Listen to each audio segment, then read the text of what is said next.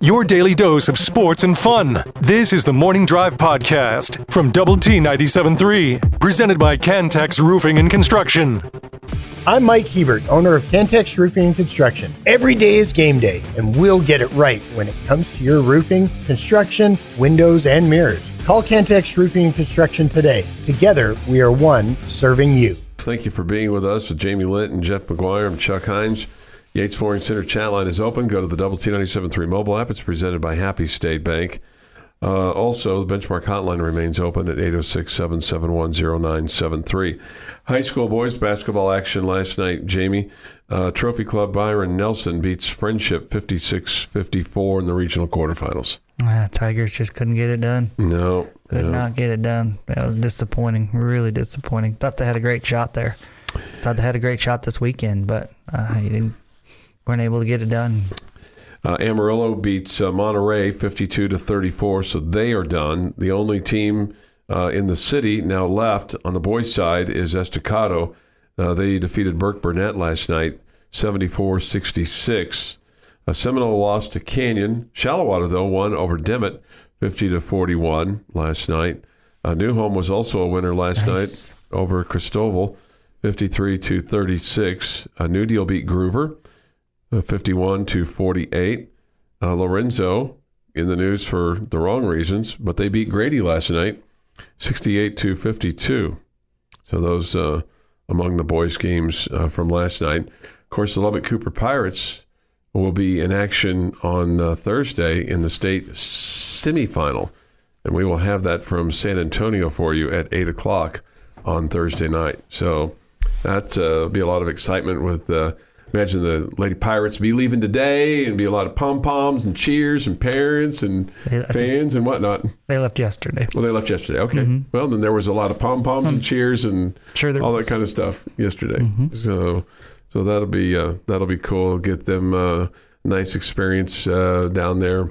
Probably had a little river walk dinner and stuff like that, and go over there to the arena and get some get some shots up and kind of the background and all those all those kinds of things. Okay. Uh, Gus told a story uh, last yesterday on Tech Talk about the um, Air Force baseball team that they had a problem with their plane that they had to bus in. Okay. Just, I thought that was, I thought that was really funny. I mean, I you know, it's like you know, of all the schools that you would think that would have like a fleet of planes available to them, you would think Air Force, but I mean that's not necessarily the case. It's not like they're going to take a C one thirty or something and land it over here at Lubbock International and you know, Probably l- not. let the let the boys get out, you know, the of the back end and you know throw their gear on the tarmac and say, okay, go get them, you know, the way we go. Mm-hmm. but I just thought that was, I don't know, I thought that was kind of kind of funny. Uh, what did you see from uh, Josh Sanders, who came on in, in relief of Bo Blessy last night? I think Josh was really victimized by the wind. I mean, at the time that he came in, the wind was really, really gusting. And, um, you know, he left a couple pitches up that just got massacred to left field that, that cost him three runs. But he made maybe the biggest pitch of the night when he comes in and, I mean, he comes in with the bases loaded and one out in the top of the first and uh, gets a ground ball to short, and the Red Raiders lead the nation in double play ball turned, uh, turned one there to get out of the jam and not give up a run, and uh, just allowed you to take some momentum away from that. And Again, he gave up a couple runs in the next, or, or three runs, I should say, in the next inning that were definitely wind aided. But um, boy, that, that you know, in that situation, he came in. You need a guy to pound the strike zone and you know, try to limit the damage. You know, if you probably Sure. if he, he gives up just one there, you're probably decently happy with it. But he put up a zero, so that was massive. I got in my car and I heard the bases were loaded and I looked at my I looked at my clock. I'm like, oh man, that's not good because that's that's still that's still first inning stuff. And then I'm like, well, maybe maybe we got a one two three. You know, maybe it's a because I couldn't I couldn't tell. And then just because it was like I mean, literally the bases were loaded and you were like. You know, give us the play-by-play, and then all of a sudden I I heard you get really excited on the ground ball short. I'm like, okay, that's good news. Four to six to three, and, and then that was the, the top of the first, and then it was like, oh man, what happened to Blessy?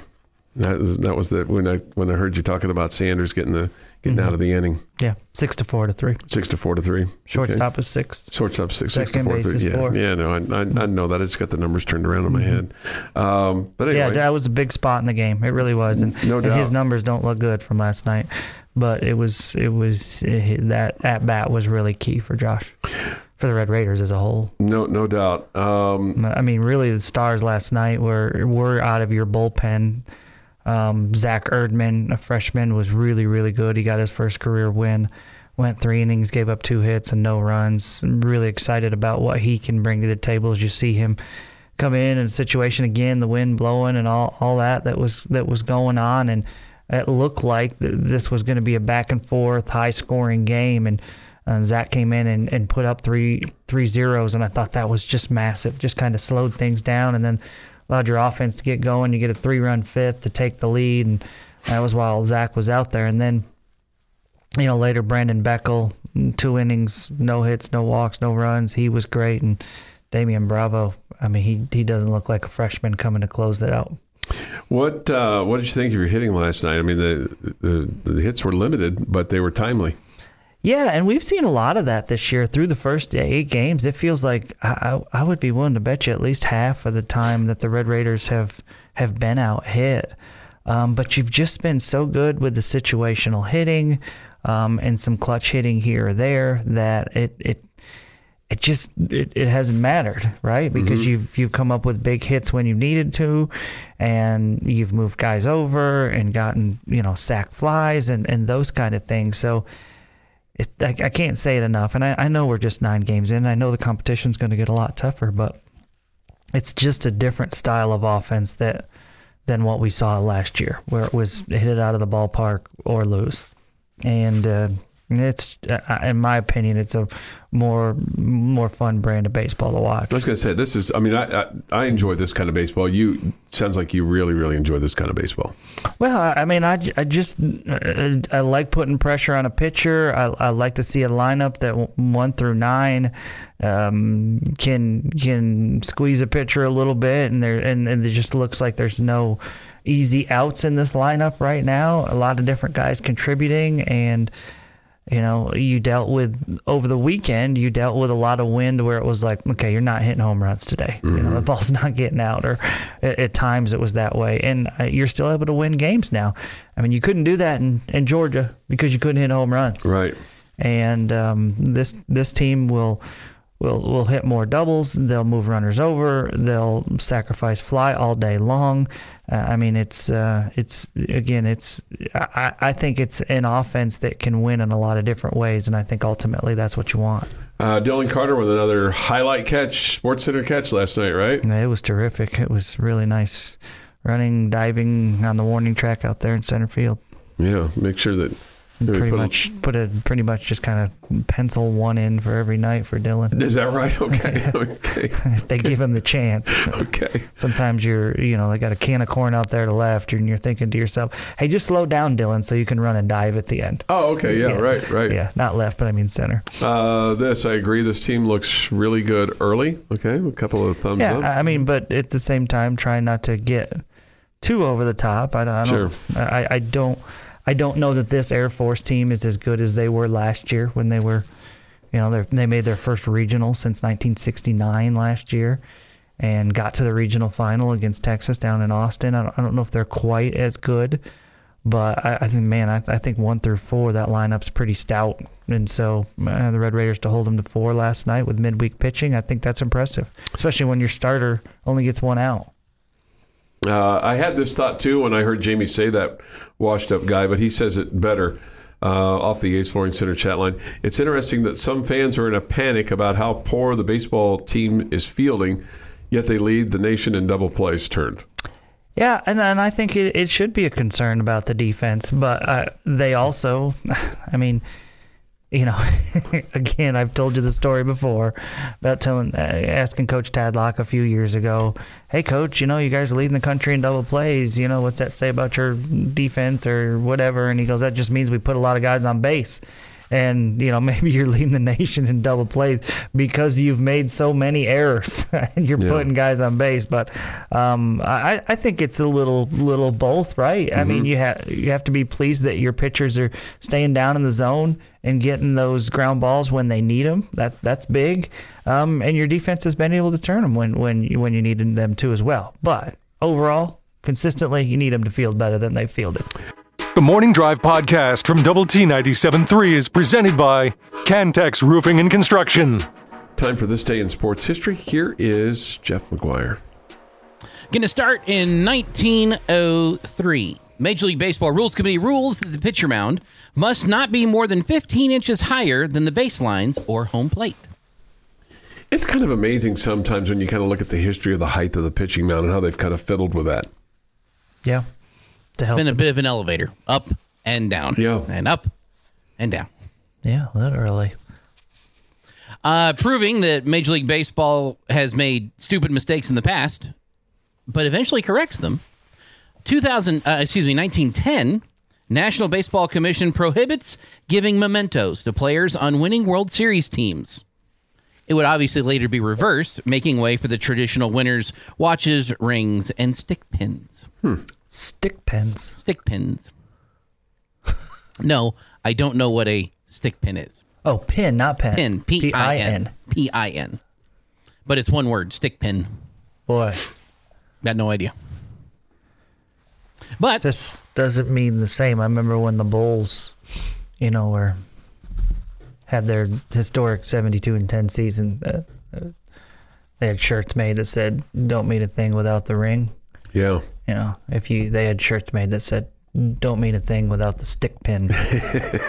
this, this doesn't sound as good, Chuck. Yeah, no. I'm glad they they changed that.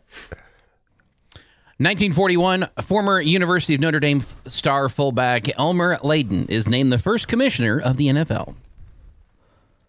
1954, future Baseball Hall of Fame outfielder Ted Williams fractures his collarbone on the first day of the Boston Red Sox spring training. The injury keeps him out of the Boston lineup until May 15th. It's a long time for a broken collarbone. Well, I mean, we saw, you know, we've kind of had a history of broken collarbones here, Right, but it's March 1st. right? That's two and a half months for a collarbone. Maybe we they, have had, or Tyler Shough has had. Well, we we little column A, we, little we, we, we, we we as we as you know football fans here with you know Shough and Bowman and others. Um, Bowman was like a lung. Yeah, I guess it was a lung. Yeah, it was a lung. Yeah. He had a lung. He had a lung. Yeah, right, he had a Good lung. thing he had two because one of them got deflated. 1969 New York Yankees legend uh, Mickey Mantle announces his retirement due to persistent knee injuries. He finishes his 18 season career with 536 home runs and a 298 batting average. 1988, Edmonton's Wayne Gretzky picks up his first period assist in an Oilers 5 to 3 win over the uh, Los Angeles Kings to move ahead of Gordie Howe as the NHL's all-time leader in career assists. Howe's 1049 assists took 26 years. Gretzky's 1050 took 9. That's crazy. It's amazing they call him the Great One. Night, also on this day in 88, for the first time since 1956, the Special Veterans Committee uh, for Major League Baseball does not elect anyone to the Baseball Hall of Fame. So from 56 to 87, they elected someone every year. Excuse me. Bless you. Thank you. Then they decided they didn't like parties and listened to the baseball writers. No. Mm. 1996, Atlanta's Lenny Wilkens becomes the first coach in NBA history to reach 1,000 career victories when the Hawks beat the Cavaliers 74 to 68. And tomorrow you're going to tell us he reached 1,000 losses.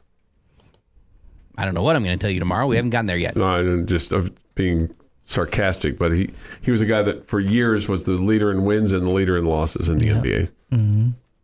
2016, Major League Baseball Commissioner Rob Manfred sends a strong message on the issue of domestic violence, issuing a 30 game suspension to New York Yankees closer Aroldis Chapman. And It- they never won with him on the roster. Hmm. And now my guys have him, and I'm reading this morning that he's already hurt. Apparently, slipped and fell at home, chipped a tooth, and split a lip. So he can't pitch. Well, he was late to work yesterday. Hmm. Seems, Suspicious, doesn't it? As my 15 year old say would say, that sounds sus to me. It is the first of the month. Therefore, it is National Fresh Celery, Noodle, Flour, Frozen Food, Nutrition, because those two go together, Peanut, Sauce, and Caffeine Awareness Month. Okay. Celery. Celery has a month, huh? Sure. Caffeine Awareness Month? Yes. I have a cup of coffee. I am aware of caffeine. I'm What, covered. what are we supposed to be aware of? that it's there. Too much caffeine? I don't know. Just just be aware of it. So I'm Can you aware. have too much caffeine? Yeah, you can. You can? Mm-hmm. What's make you? What's it do to you? Oh, to, you mean me personally? yeah, no, I meant, I meant the human. I think it kind of it kind of gets you out of kilter. Gets you makes you makes you kind of race around like a banshee. Okay.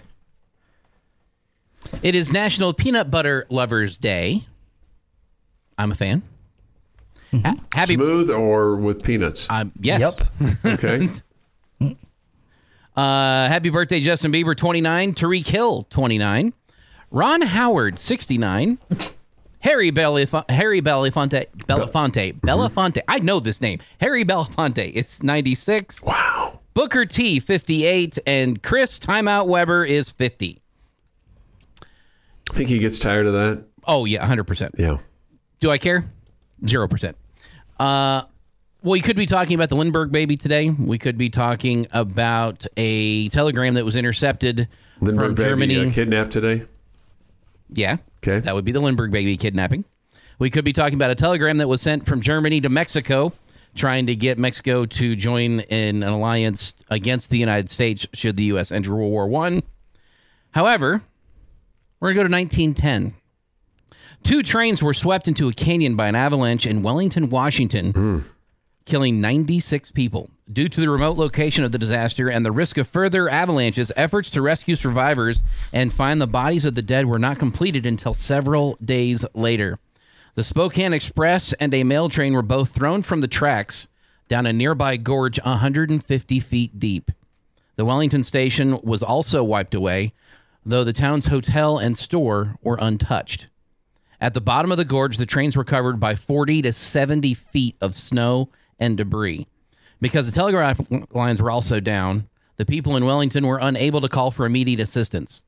Despite the risk of further avalanches, many people pitched in trying to dig out the survivors, and it was not until the night of March 2nd that assistance from outside Wellington was able to reach the site. By that time, 23 people had been pulled out alive, most with very serious injuries.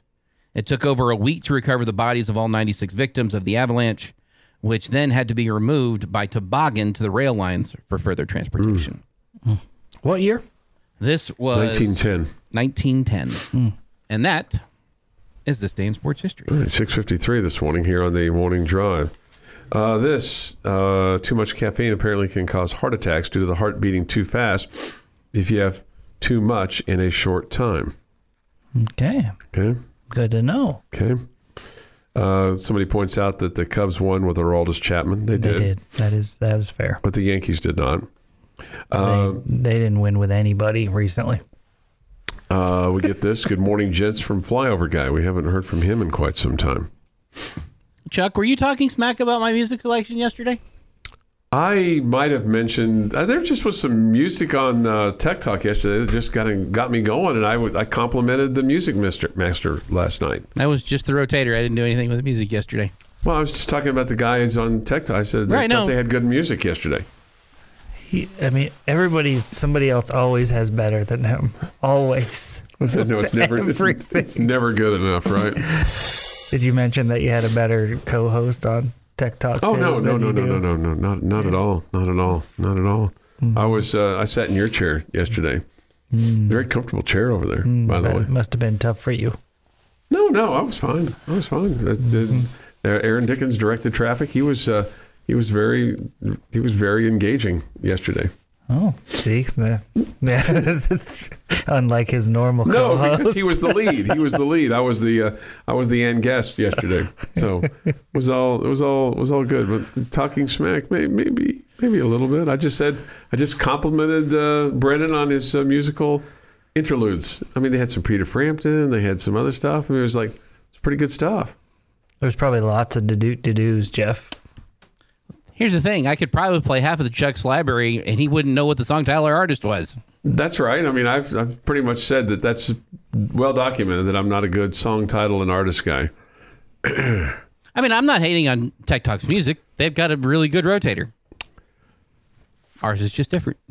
Uh, this Chuck is doing the "Don't talk about the basketball program and maybe it will go away" strategy. No, I we've talked. We talked about it for like 45 minutes. Yeah, today, we'll man. talk Where some more you? about it. Yeah, we're you were just late to the party this morning. We'll uh, get more into basketball. They lose last night to Kansas, and uh, baseball wins. We'll have baseball today on the air for you for the Red Raiders at uh, 1.30 on Double T 97.3 and 100.7 the score. First pitch at 2, game 2 of 2 against Air Force. Red Raiders winning last night 9 to 4. This is the Morning Drive Podcast from Double T 97.3, presented by Cantex Roofing and Construction. Lady Raiders are 17 and 12. They're 5 and 11 in Big 12 play. Uh, they're looking for their second, this is crazy, 18 win season since the 2012 2013 year. So I, I, I think tonight is a big, I think tonight's critical in terms of um, potentially hosting at WNIT games. Um, I, I would think that you're probably going to get a WNIT bid. But I think to to justify to that committee and to your administration uh, that it's worth hosting games, spending that money, whatever it costs. I don't know what the cost is to open the arena and and have the bid, et cetera, et cetera, et cetera. Um, but I think I think tonight's critical because I think you know you you you have the the win over West Virginia, but before that you had the four losses, and you're coming off of a a ten point loss to Baylor in which you led after the third quarter. But let me give you let me give you a critical number tonight. Okay, all of Texas Tech's wins, they have scored at least sixty eight points.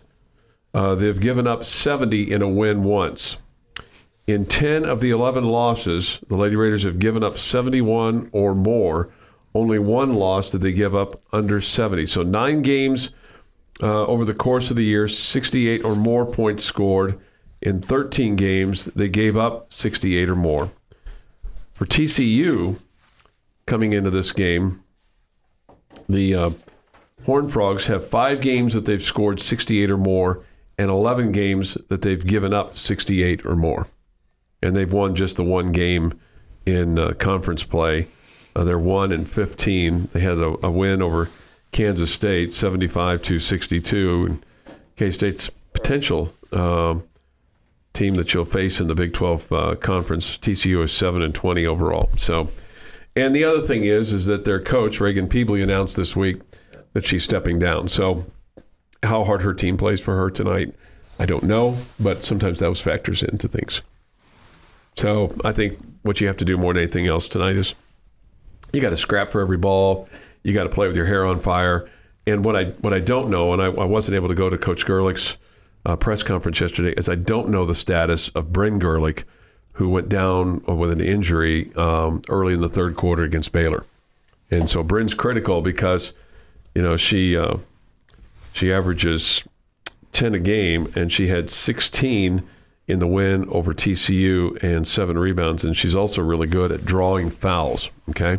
Yeah, if Bryn does not play, you've really got to get some girls to, to step Yeah. up. The Jazz Shavers of No the doubt. world No have doubt. to have to come up and, and play a, a bigger role because Mm-hmm. Bryn is one of your your two best scorers in my opinion. So that you you absolutely have to get someone else to fill the void. Yep. So that means uh, you're going to need a better performance out of uh, Bailey Maupin. You're going to need uh, Katie Farrell to be able to, to stay in the games, which she's been able to do uh, pretty much here here lately. Uh, and then Kilah Freelon is coming off of a 13 point performance in which she went five of six from the field, but three of seven from the free throw line. They did not they did not shoot free, throws very well at all against uh, Baylor. I think they were like 13 to 25. So uh, going to have to. and that was why you won against TCU.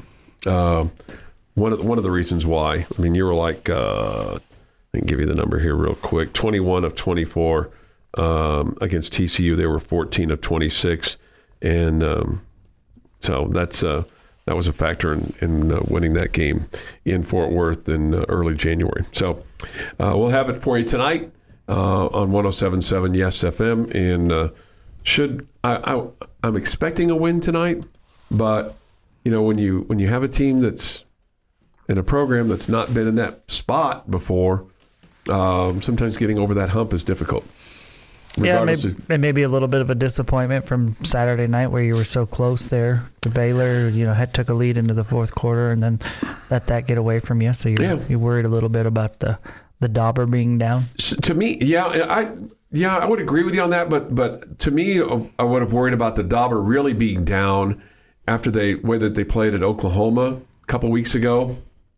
Uh, but uh, you know, I thought that was the kind of the reaching the the bottom of the barrel. I mean, that was rock bottom in terms of how you played and how you responded in that game. And then you came back and took Oklahoma State to triple overtime. Okay. Okay, so so my expectation would be would would have been that if, if you were going to have a letdown or if you were going to let something linger, it would have been that game as opposed to this Okay. game tonight. Uh, somebody says this isn't Bryn a senior and is this her last home game? Yeah, potentially, potentially her last home game. So, but she is uh, she is a senior and her eligibility is is up. I just don't know her status because she didn't come back into the game and she had to be helped off the court. But, you know, that doesn't necessarily mean anything because that was Saturday and today's Wednesday. That's right. So, and, you know, there's not anybody tougher on that team than her uh, because she gets knocked down uh, all the time. I think And- she's the most important player on the team. So I'll, I'll tell you this: if she's not playing, I'm nervous. Yeah, I mean, if, if she's not playing, then she's really hurt. Sure. you know, sure. because she's she's, she's a bit somebody. of a warrior. Yes, ab- absolutely, absolutely. Um, Seven twenty-one baseball last night. Red Raiders win nine to four. What was your takeaway from the game last night? When when you kind of walked away from the game, went, okay, this is what either please me, or you just kind of go, okay, I, I like what I saw in in this. starting to feel better and better about the bullpen. I think Brandon Beckel is a major, major piece.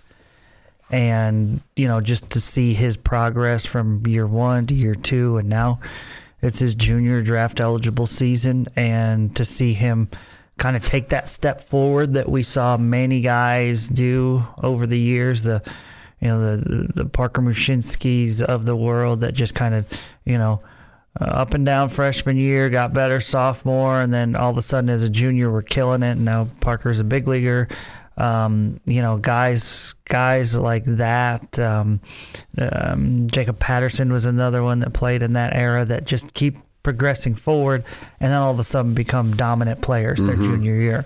So I, I've I've wondered about Beckel and knew that a lot would be you know, put on his shoulders this year or felt like it. And so to see him pitch like that last night again was was really really good. Um, one of the things that I loved about last night is that you had guys come in, and first it was Sanders with the bases loaded and one out, and he gets the double play ball and kills the rally.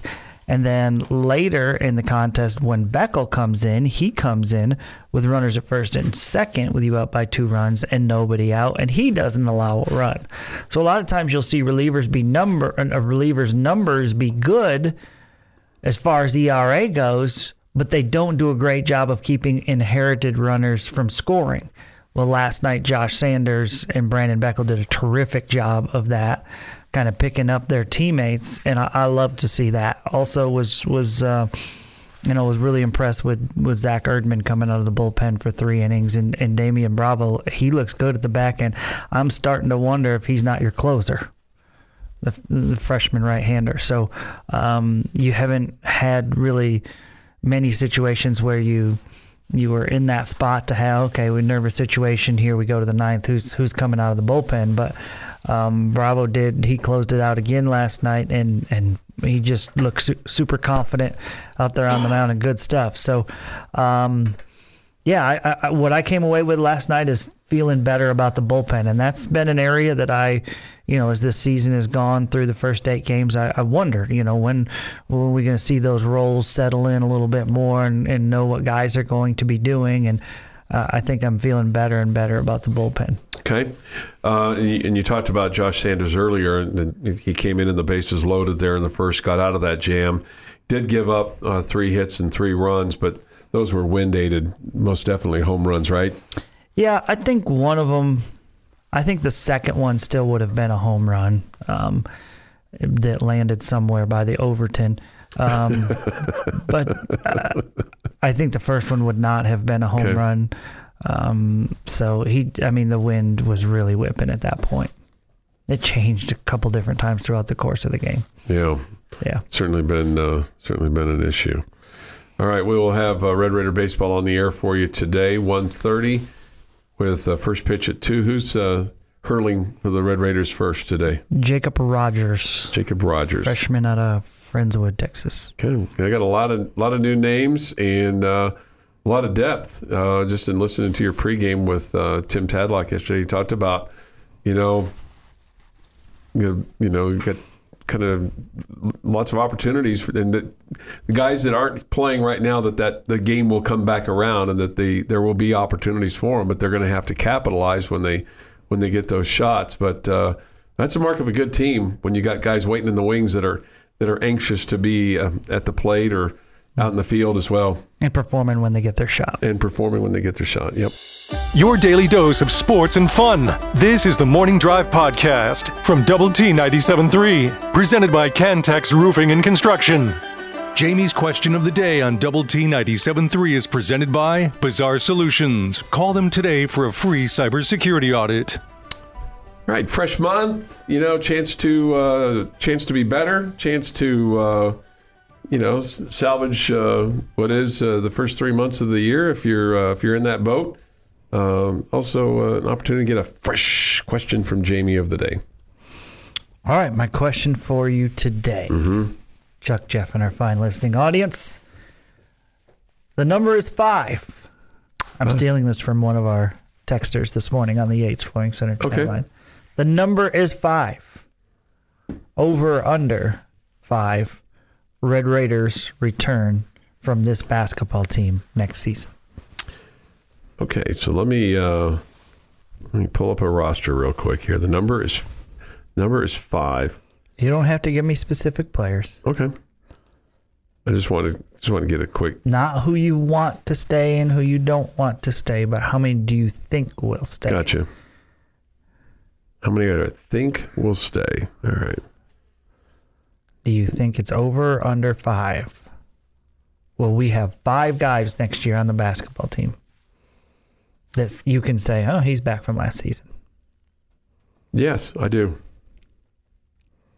Yeah, I, th- I think the number actually is closer to seven. I mean, obviously, you're losing Obanor um, and uh, De'Vion Harmon. I don't think he has another year left because he's been everywhere. So, Man, man, he's been everywhere. Man. Uh, somebody says under easily mass exodus incoming. Jeff, I think five's a really, really good number for this, for an over under. Because I think that's the number you're going to have back. I don't know that you've got six coming back. I also don't think you'll have less than five. like, for the over under aspect of this. No, no. I'm following you. I'm following you. Yeah. Uh, from a So you gambling think the perspective, number's five? I think the number's five. From a gambling perspective, I wouldn't touch this bet with a ten foot pole because it could go absolutely either way. Uh, if it was five and a half, I'd go under because I think the number is five. okay. So you're going over, Chuck? Yeah, I'm going over. I'm going over. Jeff is basically going with a push. I'm going with the push. Yeah. I'm going to take the under. I'm going to take the under. There's there's going to be some surprises that are going to be disappointing to us. I'm fear, I'm fearful of. Okay. Uh, Harmon apparently does have another year left.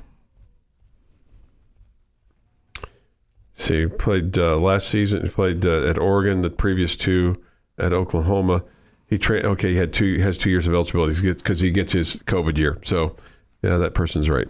Um, so so you're going to go under, Jamie? I'm going to take under. Okay. Uh, this will we have a returning coach? Yes, I do believe that Mark Adams will return as a head basketball coach. The original question might factor into that question. No, that- Because if there's a mass exodus, would that say something to Kirby Hocutt and the administration of, you know, guys don't don't, don't want to be here, um, and flip it the other side in a positive way? Well, if the team for the most part sticks together, you can say, well, his team's behind him, and we don't we don't want to start over from scratch, so let's keep him right? I think that that factors in whether whether you want to be negative or positive on it. Mm-hmm. I think that makes sense. If if you had everybody that wanted that that has eligibility, if you had all those guys stay, I don't I don't know how you would you would let Mark Adams go, yeah, I I think I, right? Because I mean that's just showing this team wants to play for him. I, I I think he's look you you've got two years, okay, and one year you go to a Sweet 16. This year you're not going to the tournament, all right, and you have you know a number of games that came down to the final possession of that for whatever reason you weren't able to complete the task.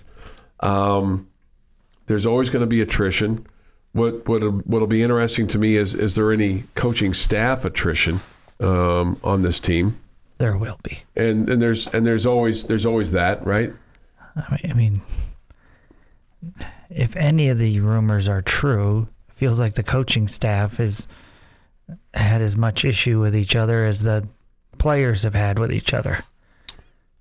I would be shocked for the entire coaching staff to come back. Okay. Uh, so who do you who do you think um who do you think returns or who do you want to return? You want Isaacs to return, right? Absolutely. Okay. You want uh, KJ Allen to return? Plus I or mean, minus? I, I, I mean, I, I, he seems like a good guy. I like his effort, all the above. He seems like, you know, KJ Allen might be a guy that you could consider as a kind of a leader. And if you want to talk about culture and getting back to Mark Adams' style of, of play as far as guys hustling and scrapping and all that, maybe KJ Allen's a guy who does it better than anybody. Just bet- is not as ultimately as talented as other guys. I hope Aimaq returns. Uh, Jaylon Tyson, I would think that would return. De'Vion Harmon would think would return. And then maybe there's, uh, you know, then there's some question marks. Uh, we get somebody that says this uh, Coach Adams still hasn't resolved the issues with the BMDs, the big money donors. Okay. That's a big question. That's a big question. Big question. And, and then there's the other question of there's a seven and a half million dollar buyout out there too. So I mean, does somebody want to write a check for that, or help write a check for that? And then who are you going to go get? But I think your program has reached a point in time that you would have your quote pick of the litter, so to speak. I think this is a very attractive job. Yeah, I don't know about pick of the litter, but I mean, you would you would have a lot of There'd be a quality People choices. would be lined up. Yeah. people would be lined up. Yeah, Uh, it's the off-court issues and how boosters have been treated, Chuck. I'm aware.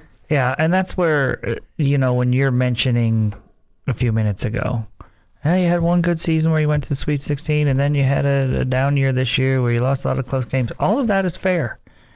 In normal circumstances, I think that says this guy deserves more time. But I think the question is these issues with the big money donor, money donors, the off the, the court issues, all of that. How much does that factor in? Mm-hmm. So it's not just about wins and losses. Yeah. Uh, we get this. Uh, And I don't know if it factors in a huge amount or if it factors in a tiny amount. I'm I'm not certain what's going to happen there. I think he will be back. Know, uh, we get this from my friend Dan. I'm going to call him. I'm going to give him a new name, Dan in Lubbock. We've got Dan in Dallas. This is Dan in Lubbock. Okay. And he's a he's a fellow um, Hughes boy. Okay. He's a he's a New Yorker, New York Okay. guy. Okay. His, he says, "My boy from Hughes, you, is on point. I'm going under, and if there is a mass exodus, Adam's job could be in jeopardy." Okay. Yeah. If again, and I think if if it was And if you had a lot of those guys that have eligibility left wanting to leave, I, I just think that would be a, a sign that things aren't going great and you might need to make a move. But again, if if you have the majority of these guys coming back, and like you said, if you're at seven or something like that, I don't think because the minute uh, they they decide, okay, we're going to make a change, that number of seven is changing dramatically, right? Mm-hmm. Because they're going to say, oh, you know, never mind, I'm not coming back. And so, if you're at seven, I, I think he's definitely back. I do. I definitely think, though, that you've got to resolve this this booster issue some some some way or another. I mean, Yeah, and- it's the new world of college athletics, but you're absolutely right, Chip. you know, and and, and I don't I don't think that you have to. I think there's a difference between catering and kowtowing. Um, it's a real fine line. I mean, on one end, you you need these guys and gals that are willing to, you know, contribute to the program, donate to the program. But on the other hand, it's it's it's like any business in your customer base. If your lead guy or gal can't get along with your best customers, or can't have a relationship there, or can't work have at least a working relationship, doesn't mean you have to be best buddies.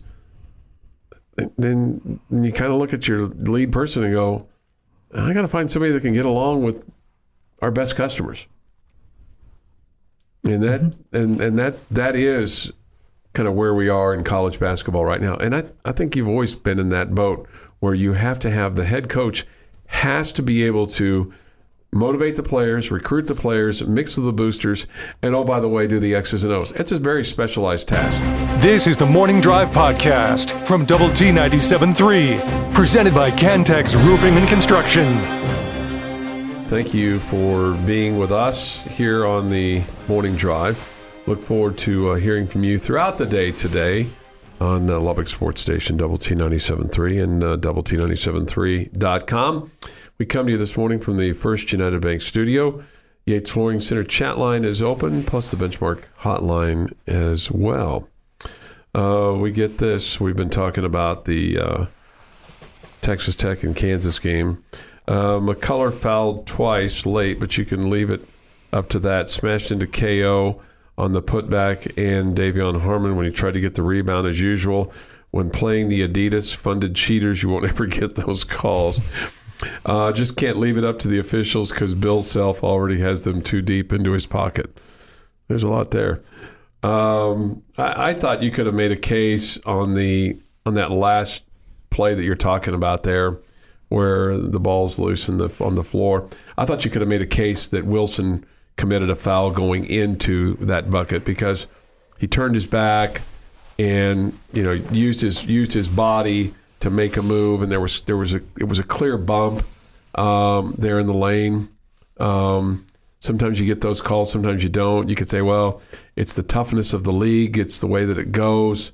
Um, It's that the home team gets the advantage of some of those Yeah. calls, or it's that the um, the legendary uh, super successful coach gets the benefit of those calls. I mean, all those things probably Mm-hmm. Yeah. factor in. Yeah, but I, I, I thought of, of that of that particular sequence and that particular play. To me, I thought I thought that was a foul going into it. But I went back and looked at it. I went back and looked at to see if Obanor ever had possession while they were trying to call timeout, and the, it's just kind of one of those things where the, the ball just kind of squibs out and then and then just lands in the hands of McCullar. Um, um, you know, but just uh, I, I I thought this was really the, the factors, the missed bunny shots and the missed free throws um, that basically spoiled your opportunity to win there last night, more than more than anything else. And I thought KU's defense was really good in the second half. Yeah, the the free throws at the end of the game were just killer. Yeah. Yeah. Uh, this, I hope you're right, Chuck. I'm thinking seven return. The attitude of fans makes me think less than three. I mean, how many close games? These guys were uh, a great team in an incredibly league, great league. Yeah. I, I just went back and looked at that. Um, seven games that you lost in the Big 12, six points or less. So I mean, you you lose by six to TCU, you lose by three to Kansas, you lose by two to Texas. So let me ask you a question. Does that make you feel better or worse about the coach?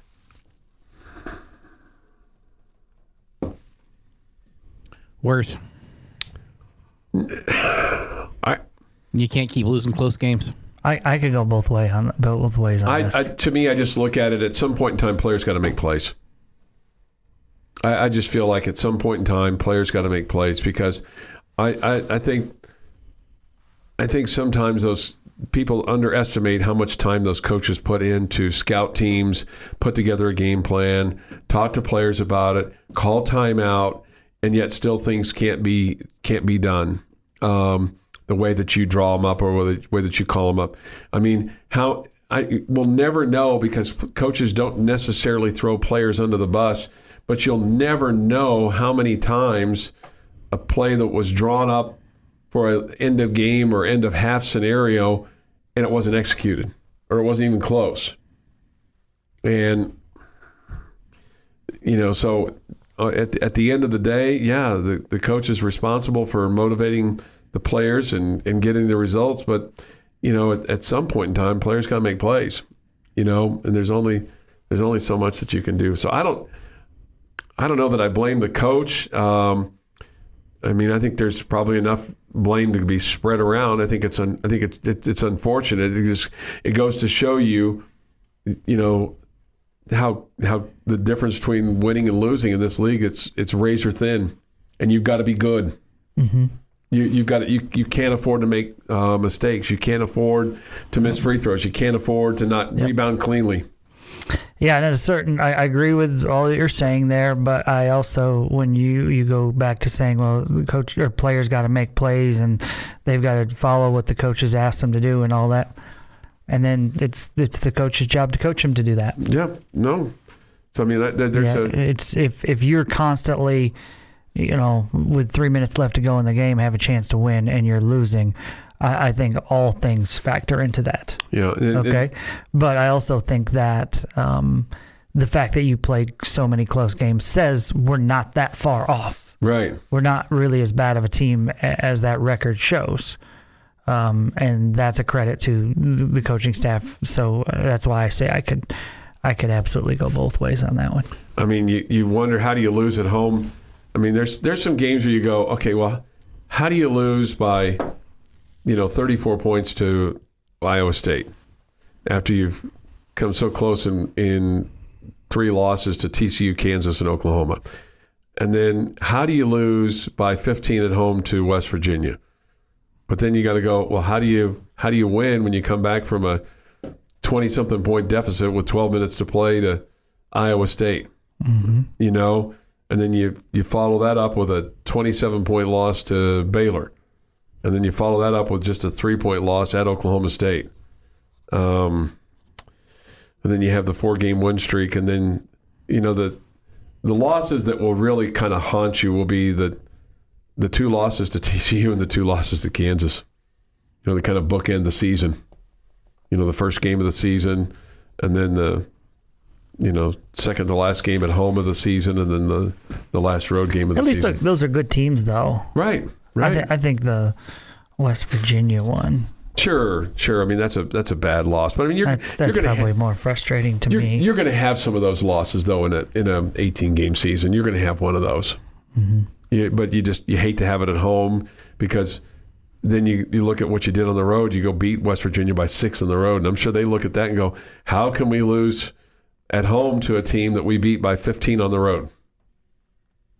hmm You know, they're probably they're, they probably have some, and, and every team can can look at that and go look at you can crunch numbers all day long, you know, but, um, you know when- you when you kind of look at your you know you you you- even even in the conference, I mean you're you've done a pretty good job of shooting from the free throw line. You're making about 13 a game, but you're shooting right at 70 percent. But if you shot just a little bit better, you'd have won a couple of games.